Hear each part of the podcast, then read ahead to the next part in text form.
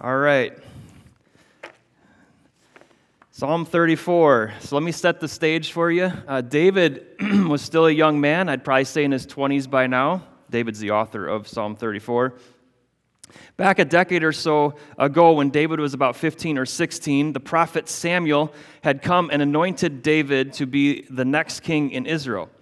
David didn't aspire to be a king. Uh, he was simply a shepherd boy, spending his days and nights out in the fields with stupid, clumsy sheep. Uh, it was quite a task, too. He fought off lions and bears with only sticks and stones and his bare hands. So he was a scrappy uh, young man and pretty courageous to be able to do that. Uh, would you go up against a lion or a bear uh, to protect some animals? Would you lay down your life for some stupid sheep? I don't know. The kid had guts and he had some character. Uh, but the current king, named Saul, wanted to remain king as long as possible, like every other king out there does. Uh, he wanted a dynasty. Uh, he did not want some scrappy shepherd boy from the pitiful town of Bethlehem to interrupt his legacy of power. But it just so happened that Saul and his army were facing a conundrum. There was this incredibly formidable giant uh, from the town of Gath named Goliath. And no one could defeat Goliath. And yet, the, te- the terms between the armies uh, were that whoever would fight this giant, uh, Goliath, the winner of that battle would be the representative winner uh, for the, bo- the two warring nations. And there was a lot riding on one fight. That's a lot of pressure. No one in Israel was up for the challenge, except for scrappy little David. In his teens, he came out of the sheep pasture and steps into this epic story that you can read about in 1 Samuel 17. Uh, David believed that God would give him the victory over this nine foot uh, giant war machine of a man with huge hands and unparalleled strength because God had given him victory over a lion and a bear. Why not, right? Seems logical. Uh, bears are about 9, 10 feet tall, too, so yeah, Goliath seems about the same. And so David goes up against, or goes up to Saul, volunteers to represent the entire nation of Israel, this young teenage boy, and the God of Israel by fighting this menacing uh, Goliath of Gath. And I can just imagine Saul looking at him and thinking, if he goes out there and wins, cool. Then we have the Philistines on the ropes, and the victory will be ours. If he doesn't win, then this wannabe little pipsqueak who wants to be king will be dead and I won't have to concern myself with him anymore. And so, works for me either way. Okay, David, may God be with you. Go off to your death, right? But surprisingly, for both armies, and most of all for Goliath, David defeats Goliath the giant from Gath with one stone from his slingshot. And then he runs up to Goliath, pulls Goliath's swords from the sheath, and lops his head off. That's crazy, if you think about it. This guy was a dude. Okay. But everyone noticed. As the army went back into town, all the beautiful maidens of the land came out and began to sing songs about David, right? The lyrics went something like this Saul has slain his thousands, and David his ten thousands. And David was handsome to boot. This made Saul very jealous. Jealous enough that he wanted David dead. So Saul hunted David down to kill him. He literally chased him throughout the land, through hill and valley and forest and desert, and every nook and cranny he could. But again, David was cunning, uh, smart for his age. He had been out in the wilderness with the sheep. and most importantly, David knew God intimately. And he loved God with all that he was, and he depended upon God with his very life. And God consistently rescued David from the danger that he was in. Was David perfect? Was this why God rescued him? Not hardly. And we'll see that as we go through the rest of the summer. But was David faithful to follow God? Absolutely, he was. So today we're going to look at another psalm that David wrote, Psalm 34. Uh, turn there, and I want you to look at the preface to the psalm. The title is Taste and See That the Lord is Good. And then I want you to listen uh, to what David, or when David wrote the psalm. It says, of David when he changed his behavior before Abimelech so that he drove him out and he went away. That sounds like an intriguing story, right? Uh, so before we get to Psalm 34, we're going to take a look at the, this episode in David's life so that we have some context as to why, why David wrote Psalm 34. All right? Um, it, this psalm was written during that cat and mouse chase between uh, David and Saul, and I want you to look where it ends up. So, if turn to 1 Samuel chapter 21, if you want to in your Bibles. Otherwise, I'm going to read it for you. 1 Samuel chapter 21 is where this story takes place. Starting in verse 10, David rose and fled that day from Saul. Saul's chasing him, right? So he fled from Saul and went to Achish, the king of Gath. Okay, I'm going to stop there. Gath. Does that town sound familiar? Yeah, the town that good old Goliath was from. The townsfolk were probably not in super love with David right now, right? I'm sure that David was wise enough to not go to the one town in all the world that probably would hate him the most. But sometimes when we're being chased or hounded and when life takes a difficult turn, uh, we make spur of the moment decisions from a place of panic or tragedy that we're in, and so we just do what we need to do. And so David fled from the frying pan of Saul's anger and his hatred into the fire of the hatred of the people of Gath. Verse 11. And the servants of Achish said to him, Is not this David the king of the land? Did they not sing to one another of him in dances? Saul has struck down his thousands and David his ten thousands. Now, notice David's enemies consider him to be the king of the land, even though he's not the king yet, right? Um, because David acted like a king and Saul didn't, right? And so their enemies were more intimidated by David than they were by Saul. And those maiden songs got all the way to Gath. Why were these guys informing the king of this? Well, because uh, maybe David was there to attack them. Maybe he was, you know, going on the offensive here. They didn't know. And so that they could take David out. He was considered a threat to them. So they bring this to the king. Verse 12. And David took these words to heart and was much afraid of Achish, the king of Gath. So David heard this, takes it to heart. David is listening and he's perceptive. He understood the precariousness of his situation. He accepted the reality that he was living in. Have you ever heard news that made your stomach fall to your knees or ankles or maybe even farther? Um, your heart races, your ears begin to ring, you get that tunnel feeling like you're closed in, you're trapped, you can see no way out of the situation that you're in. Um, I've only had to endure this once or twice in my life, but thank God. But you never forget the feeling of when you're in that spot. And David understood the precariousness of his situation. He, he had that feeling come over him, and he got a healthy dose of fear that overcame him. Verse 13. And so he changed his behavior before them and pretended to be insane in their hands and made marks on the doors of the gate and let spittle run down his beard. That's strange. That's just strange, right? So David acts instinctually, right? He did whatever he could to protect his skin and get out of that situation. He couldn't run because they outnumbered him and they could easily chase him down and, and kill him. He couldn't stay because they were on to him, right? They, so he acts insane, and you know what? It worked. It worked. Verse 15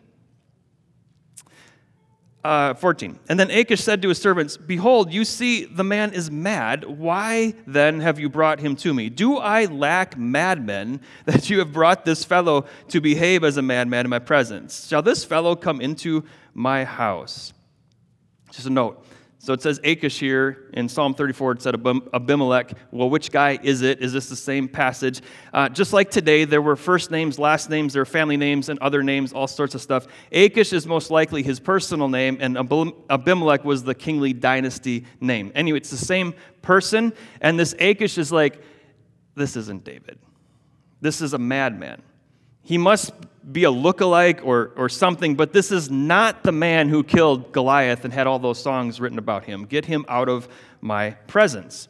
That's pretty awesome. And so look at what David does. He goes from there and he flees to a cave. Verse 1 of 22. So David departed from there and escaped to the cave of Adullam. My thought is that he did this to get away from everyone and try to get out of sight and out of mind for a while, let everything kind of settle down. But David is a born leader, and people were drawn to him, as some folks are. And, and I want you to check out what happens. Verse 1, the second half. And when his brothers and all his father's house heard it, they went down there to him, and everyone who was in distress, and everyone who was in debt, and everyone who was bitter in soul gathered to him. And he became captain over them, and there were with him about 400 men. So David's family follows him out into the wilderness, into this cave along with everyone that was in distress and in debt and in bitterness. So these folks were in distress and debt and bitterness because of Saul's wicked, selfish, and pathetic government rule. And so they went out to David and became and he became their commander, their leader. So as I ask you from week to week to do this, put yourself in the story. Put yourself in David's shoes What's going on here? He's, he's had a mountaintop experience of, of killing Goliath, and then he's hunted by Saul because of it.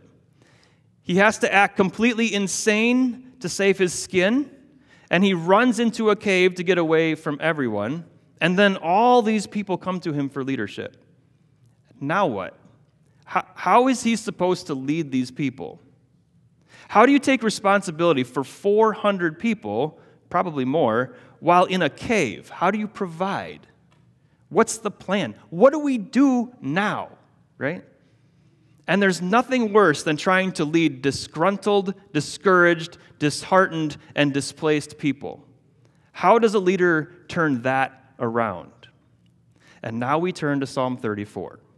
I want you to enter the mind of the man after God's own heart enter the thoughts of a leader appointed by God to lead. He didn't ask for this, it happened to him. Enter the prayers of a man who was humble enough to act crazy in front of a king. Enter the advice of a man who is leading a group of disgruntleds by default, a man who simply is responding to the will of God as it unfolds in front of him. And this psalm is a wonderful mixture of praise and wisdom, a mixture of testimony and personal story, along with the wisdom and discernment for life that came from it. It could very well be uh, David's kingly uh, advice or his way of explaining to the disheartened people that he was commanding and leading what it means to follow the Lord our God and to join themselves to this community that he uh, has to form together. All right, so how did David expect this group of malcontents to live? What was David calling them to? What were they to do next? Well, he was calling them to bless the Lord, seek the Lord, fear the Lord, and trust in the Lord. And those are our points today. So here we go. Verse 1 through 3 of Psalm 34. I will bless the Lord at all times. His praise shall continually be in my mouth. My soul makes its boast in the Lord. Let the humble hear and be glad. O magnify the Lord with me, and let us exalt his name together. At all times, continually. Bless the Lord. So, when things are going well and when things are going poorly, when you have killed the giant, the giant from Gath, and when the people of Gath want to kill you, when you are the anointed king, and when you are the hunted by another king, when you are living in a palace, when you are living in a cave, when you have a savings account, when you don't have a paycheck at all, when you are paying high taxes, when you're paying no taxes at all, when your children are healthy and obedient, when your children are sick and sinful, when your marriage is going well, when your marriage is going south, when gas prices are low, when gas prices are high, when all seems to be at peace in your life, when everything seems to be coming apart at the seams, bless the Lord at all times. And this isn't just an Old Testament concept that David ha- happened to have. The apostle Paul repeats this idea in the New Testament as well. In Ephesians 5:20, Paul says, "Make melody to the Lord in your hearts, giving thanks always for everything to God the Father in the name of our Lord Jesus Christ." Paul repeated it to the Thessalonian church. He said, "Rejoice always, pray without ceasing, give thanks in all circumstances, for this is the will of God in Christ Jesus for you. David put it this way His praise is continually in my mouth. In other words, I can't stop singing. I can't help but be thankful. I have every reason to rejoice. Why? I do not sing because everything is going well in my life and all the circumstances are comfortable and predictable. I do not sing because I have a fat S in my retirement and a satisfactory paycheck in the midst of inflation. I don't sing because of those things. I sing because I have a relationship with the God who created me, and I praise Him because that is even possible. I sing because, come what may, I am His and He is mine. Nothing else matters. In fact, my soul makes its boast in the Lord, He says. I have nothing if it were not for God. I am nothing if it were not for God. I do nothing if not for God. I go nowhere if not for God. The Lord provides, Jehovah Jireh. The Lord gives life, El Shaddai. The Lord is my shepherd, Jehovah Ra. And because the truth of the matter is this the only thing that we can boast in is the Lord. Jeremiah the prophet said this in Jeremiah chapter 9 Thus says the Lord, let not the wise man boast in his wisdom, let not the mighty man boast in his might, let not the rich man boast in his riches, but let him who boasts boast in this, that he understands and knows me, that I am the Lord who practices steadfast love, justice, and righteousness in the earth. For in these things I delight, says the Lord. You can just picture David in this cave with these folks. And then Paul repeats this in 1 Corinthians chapter 1. He says, And because of him, Jesus, you are in Christ Jesus, who became to us wisdom from God, righteousness and sanctification and redemption, so that as it is written, let the one who boasts boast in the Lord. And when we boast about how great our God is and that we have the privilege of living life with him, that actually magnifies the Lord.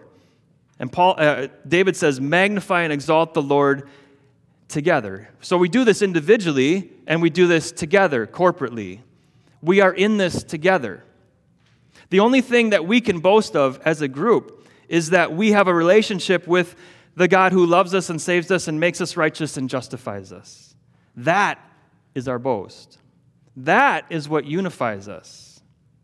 And now, can you imagine hearing this from David in the, in the cave of Adullam? You see, David didn't rally the people around himself. He didn't make it a place where everyone who was disappointed with the government could come and gripe about it.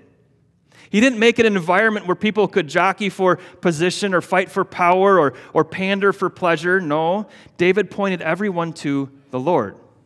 He rallied people around the goodness of God. He made the cave a place of hope and confidence in the Lord. He created an environment where people were encouraged to love their neighbor. The Lord was their boast. The Lord brought unity. The Lord was going to be the focus of their attention. And this is what the elders and I want for KMCC. This is what we pray for a church that is rallied around the salvation and the goodness of God. This is a place where uh, these people provide a source of hope and comfort in God. This is an environment where people are encouraged to love our neighbors, where the Lord is our boast, where the Lord brings unity, where the Lord is the focus of our attention. If this is not the case for you, if that does not describe why you come here, then I'd encourage you to listen to David's wisdom psalm today and the heart of what the Spirit is saying to you. I'd encourage you to focus on the Lord and reach out to that individual in the church that God has laid upon your heart and love them as God has loved you. You see, David set the tone for this ragtag group of disgruntled refugees, and the elders and I want to set the same tone for you. Because the desire of, uh, for our attention to be upon the Lord comes from personal experience. And I want you to see how David lays this out. Our second point is seek the Lord, verse 4. He says, I sought the Lord, and he answered me, and he delivered me from all my fears. Those who look to him are radiant and their faces shall never be ashamed. This poor man cried, and the Lord heard him and saved him out of all his troubles. The angel of the Lord encamps around those who fear him and delivers them. So it says that David sought the Lord. To seek carries the meaning of to look for with the eyes, but it also carries the meaning to inquire with the mouth. So seeking with the eyes and crying out with the mouth. So David sought the Lord for deliverance. Verse 4 David inquired of the Lord. He turned his face to the Lord. David said, God, help me. And the Lord delivered him from all his fears. God delivered David from the terrors within and from the fear without. God overcame the fabrications in his mind and the dangers that actually surrounded him. And David said, God, I'm afraid of this. I'm terrorized of that. Help me. And God delivered David as David sought the Lord for deliverance. David sought the Lord also, verse 5, for confidence. The word radiant carries the meaning of sparkling, cheerful, flowing like a stream. The word ashamed can mean confused or to blush. And, and so it says, Those who look to the Lord are radiant. They are confident. They are cheerful. Their countenance is at peace like a flowing stream. Why? Because their boast is in the Lord. Their strength is in the Lord. Their hope rests in something outside of themselves. Outside of themselves. Their hope rests in the all powerful, sovereign ruler of the universe, the God of love. And these people, he says, will never be ashamed or confounded. No need to blush or bow their heads in shame. Why? Because God answers every prayer the way that they want it to be answered? No, they are not ashamed because they are confident that God will not fail them. They are confident because God is able and he is faithful. So David also sought the Lord for salvation, verse 6. It's interesting how could David say that the Lord saved him from all his troubles when it seemed that he was always in trouble? He was always on the run from Saul right? How could he say that God heard him and delivered him when he had to act like an insane man to get out of a predicament? How could David say this when he was on the run, hiding in a cave, and leading a group of disgruntled and overtaxed refugees? God delivered me from all my troubles, right? Were his prayers being answered how he thought they would be? Not really. Have you ever been there? Interesting that David referred to himself as poor. Poor does not mean poverty here but humble, afflicted, and weak. You see, David was humble before God. He lived his life in dependence upon God. He knew that sometimes he got himself into tough situations and that other times the tough situations found him. But he realized that every time he got out of a pickle, out of a situation, it wasn't by his own wit or strength, but by the wisdom and strength that the Lord provided for him. So David knew that the king's response to his insane act was orchestrated by God. David knew that it was the Lord who saved him from Saul time and time and time again. David knew that it was the Lord who brought those refugees to him in the cave. And because the Lord was the one who saved him and guided him, he rested and confident in God's protection.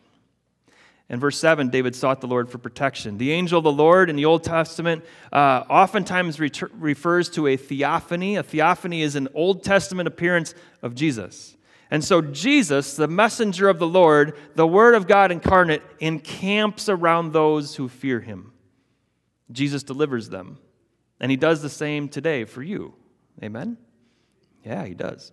So David has taught this bunch of refugees and us to bless the Lord, to seek the Lord, and to fear the Lord. Verse 8. Oh, taste and see that the Lord is good. Blessed is the man who takes refuge in him. Oh, fear the Lord, you his saints. For those who fear him have no lack. The young lions suffer want and hunger, but those who seek the Lord lack no good thing. Come, O children, listen to me, and I will teach you the fear of the Lord. What man is there who desires life and loves many days that he may see good? Keep your tongue from evil and your lips from speaking deceit. Turn away from evil and do good. Seek peace and pursue it. So David says, Taste and see that the Lord is good. How? How do I taste and see that the Lord is good? Every time I pray, it, it goes the opposite. What does it mean to taste and see that the Lord is good when it doesn't feel like it? Verse 8 you take refuge in Him, you trust Him. You know, trust isn't easy, it is a conscious decision. It requires vulnerability, it requires humility. But God blesses the man or woman who trusts in Him. God's blessing may not look like everything going well in life, but He will bless you with peace and contentment and confidence in Him. He says in verse 9, Fear Him. This is not being terrified of God or afraid of Him. No, this is holding God in reverence having a healthy respect for who God is, the position that He holds, the power that He wields. It is treating His grace and love and blessing with respect. And as David says, those who fear God have no lack. This doesn't mean that you'll have everything that you ever wanted in life. David's not teaching a prosperity gospel here. He was living in a cave when he wrote this, remember? So, what he is saying is that you will not lack what you need when you need it.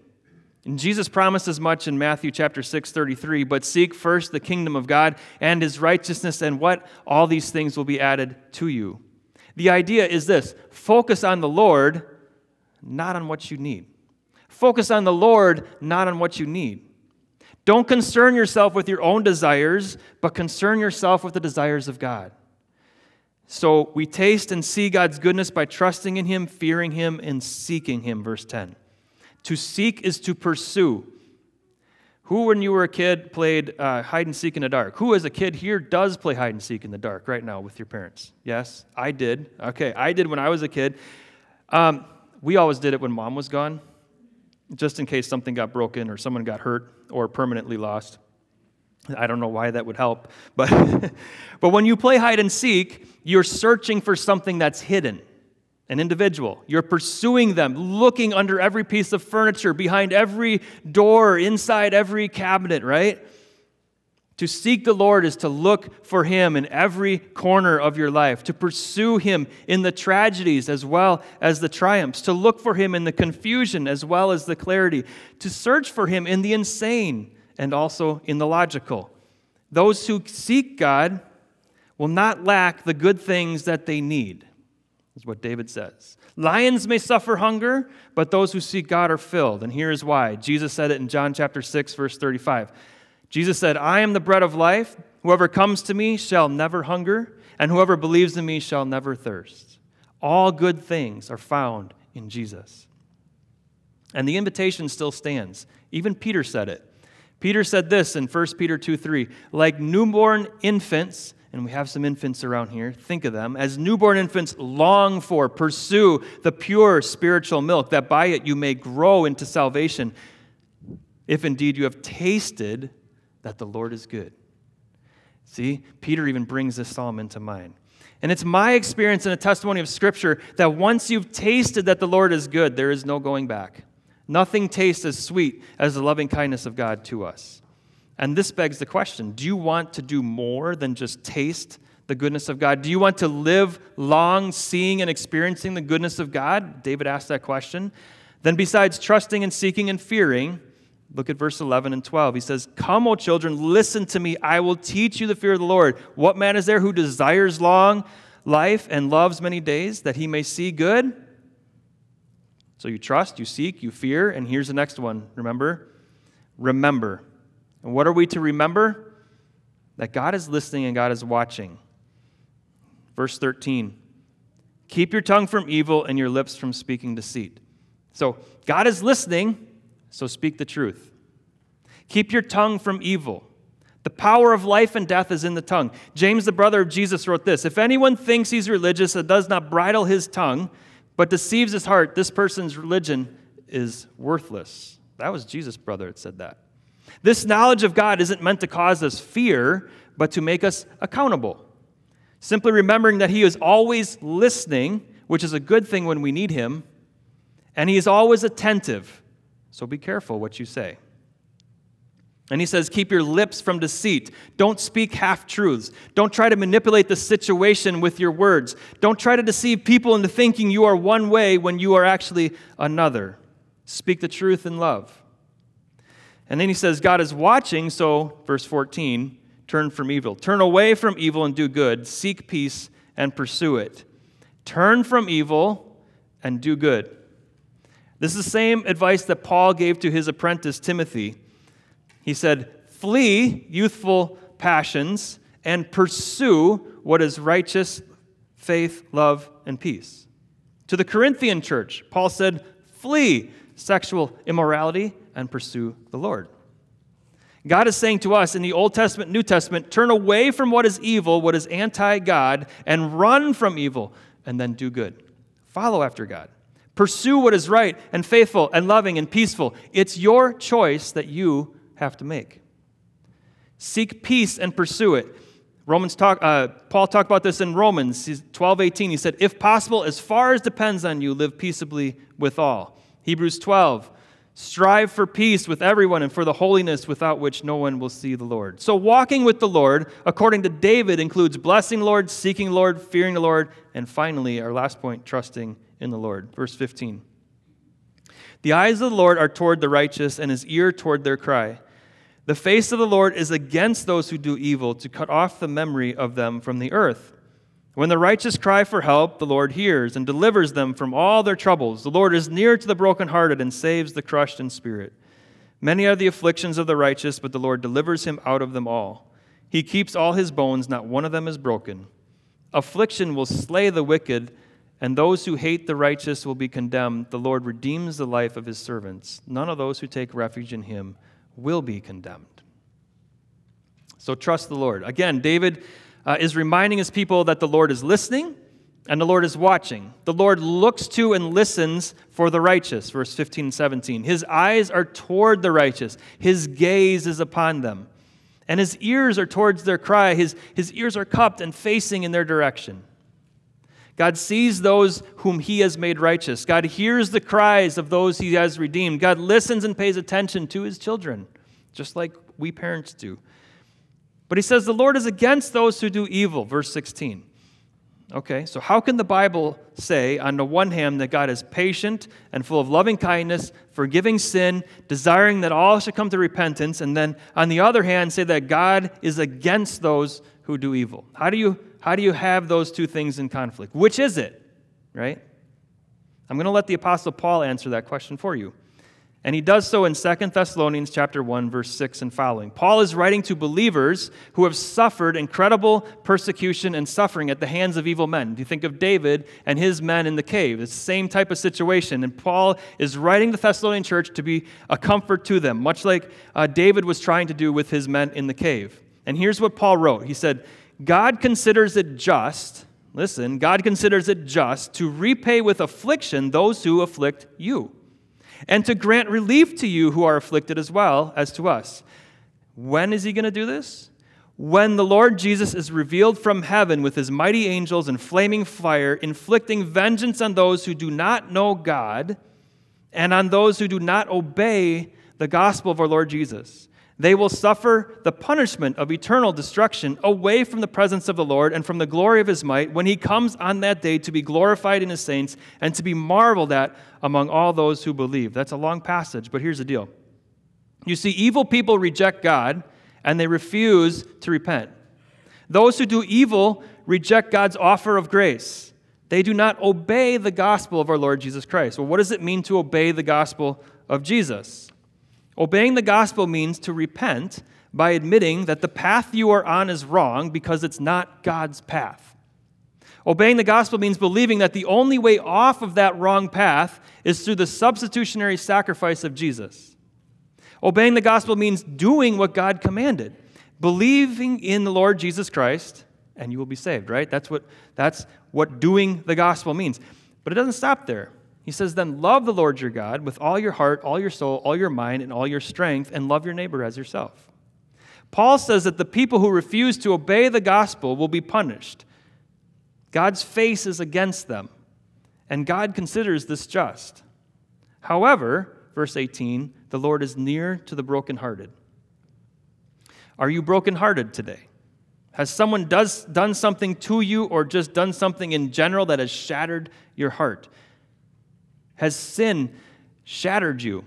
The sin of you or the sin of someone else? You physically hurt because of the decisions of yourself or someone else. Know this brokenhearted people, the Lord is near you. And the Lord saves those who are crushed in spirit, the contrite, the humble, the wounded. The Lord is near to and saves those who are broken when they turn to Him, like the broken people who went to the cave with David. And that is good news for so many of us. And Jesus said it too Blessed are the poor in spirit, for theirs is the kingdom of heaven. You see, the Lord delivers the righteous from afflictions, verse 19. Now, I want you to notice something. The Bible never promises an easy and pain free life. In fact, it paints the opposite picture. When you come into relationship with the Lord, it's through brokenness and repentance and humility. And the trials and troubles don't stop just because you believe in Jesus for salvation. Many, verse 19, are the afflictions of the righteous. Like, wow, Lord, thank you. Appreciate that. Super encouraging for me to hear that right now. You made me righteous so that I may have many afflictions. This is wonderful. But here's the comforting truth in that God will deliver because He's near. God will hear your cry because God is listening to you. God will see your afflictions because God is looking. Isn't that incredible? God sees you. The wicked can't say the same thing. Those same afflictions in verse uh, 21, those same afflictions will slay the wicked because sin causes people to self destruct. The wicked have no one to help them, no one to rescue them, no one to rely upon. They push God away, and so God isn't there to help or deliver. The wicked get eaten up, fatigued, broken by the afflictions and sins of life. And David says, Those who hate the righteous will be condemned. Jesus is called the righteous one. Jesus is the one who makes people righteous. When evil people hate Jesus or his people, God doesn't overlook that they will be condemned. They will be punished. God protects those who are His, and He punishes those who hate His beloved Son and His beloved children who are adopted into His family as His. You see, the Lord, the last verse, redeems and justifies those who take right, uh, refuge in Him. And this is the gospel in the Old Testament. The Lord redeems His servants, He delivers you he rescues you from your sinful predicament if only you are the one who looks to Him for salvation. And none of those who take refuge in the Lord will be condemned. It's a wonderful promise. If you take refuge in Jesus, you are justified. You will be pardoned. Your record is expunged, case closed, sins cleansed, transgressions shredded at the cross. Now, I want to end this message with an application. If you tend to tune out at this time because you heard me say the word end, I urge you to listen intently. Scripture is not given simply for knowledge. God has given it to us so that we hear it and we obey it, resulting in sanctification by the Holy Spirit. He sanctification is the Spirit changing us from the inside as we listen to God's word and we obey it. It's this interplay. I'm going to read from 1 Peter chapter 3 in a minute, verse 8 and following. And in this passage, the Apostle Peter actually quotes Psalm 34, verses 12 to 16. And he uses it as the basis for how we as Christians should act towards one another and how we should respond to affliction and suffering. You see, David was tasked with leading a group of refugees and castaways and, and forming them into a community that loved and served the Lord. And Peter was also tasked with leading a group of refugees and castaways and forming them into a community that loved and served the Lord Jesus. Peter's uh, first letter is written to exiles in the dispersion, he says. It's no wonder that Peter quotes Psalm 34 because they were exiles too. And here's the point we are a group of ragtag refugees and castaways that have been saved by Jesus, and he is bringing us together into a community, the church, so that we love and serve him. And so, to be obedient to God's word and to heed the spirit of what David and Peter are calling their ragtag group of refugees and us to do means this 1 Peter chapter 3, beginning in verse 8. It's fascinating to me. 1 Peter chapter 3, verse 8. Finally, all of you have unity of mind, sympathy, brotherly love, a tender heart, and a humble mind. Do not repay evil for evil or reviling for reviling, but on the contrary, bless. For to this you were called, that you may obtain a blessing. Unity of mind, he says. We are to be unified as a congregation here in North Prairie. It's super easy as individuals to come to this church with our own desires and our own ideas of how it should be or how things should go. First on David's list and first on Peter's list was an understanding of though you are here as an individual, the group doesn't exist for you.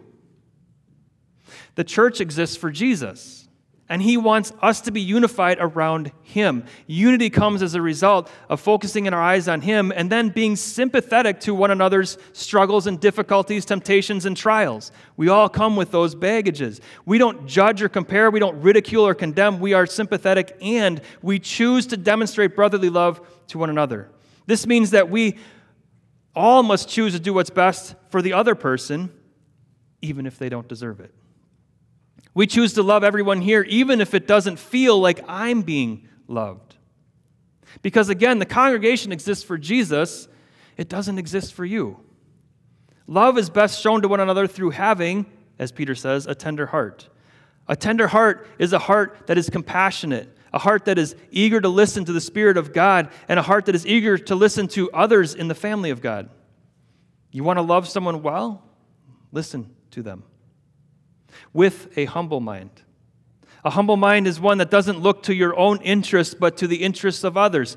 How does that play out in real life? Well, Peter tells us do not repay evil for evil, but instead, what are you to do? Bless. To bless means to praise or to celebrate, to speak well of. David said, Bless the Lord at all times. And Peter's saying, Bless others at all times. Even when people are not treating you well, even when people are evil towards you, even when people are reviling you. Now, come on, Peter. You don't live in the real world, do you? I can't be expected to bless people who do evil to me, who ruin my reputation, who treat me like garbage, who, who swear at me and block me on social media. I can't be expected to bless them, can I? I want you to look where Peter draws his conclusion from. And it's fascinating. Where does Peter get this recipe for living a healthy community in the midst of diversity and adversity? from King David's wisdom psalm, Psalm 34, written to people who were suffering under the unjust rule of a narcissistic and jealous king who did nothing but raise taxes and steal money from them. You see, David lived in the real world, and so did Peter. And by the way, they know what they're talking about. 1 Peter 3:10. So he says, you're supposed to live in unity and all these things, right? Bless for Verse 10 Whoever desires to love life and see good days, let him keep his tongue from evil and his lips from dis- speaking deceit. Let him turn away from evil and do good. Let him seek peace and pursue it. For the eyes of the Lord are on the righteous, and his ears are open to their prayer. But the face of the Lord is against those who do evil. Let's finish this passage and look how Peter wraps up his appeal to obedience. Verse 13. Now, who is there to harm you? if you are zealous for what is good. Remember, pursue what is good. But even if you should suffer for righteousness' sake, you will be blessed.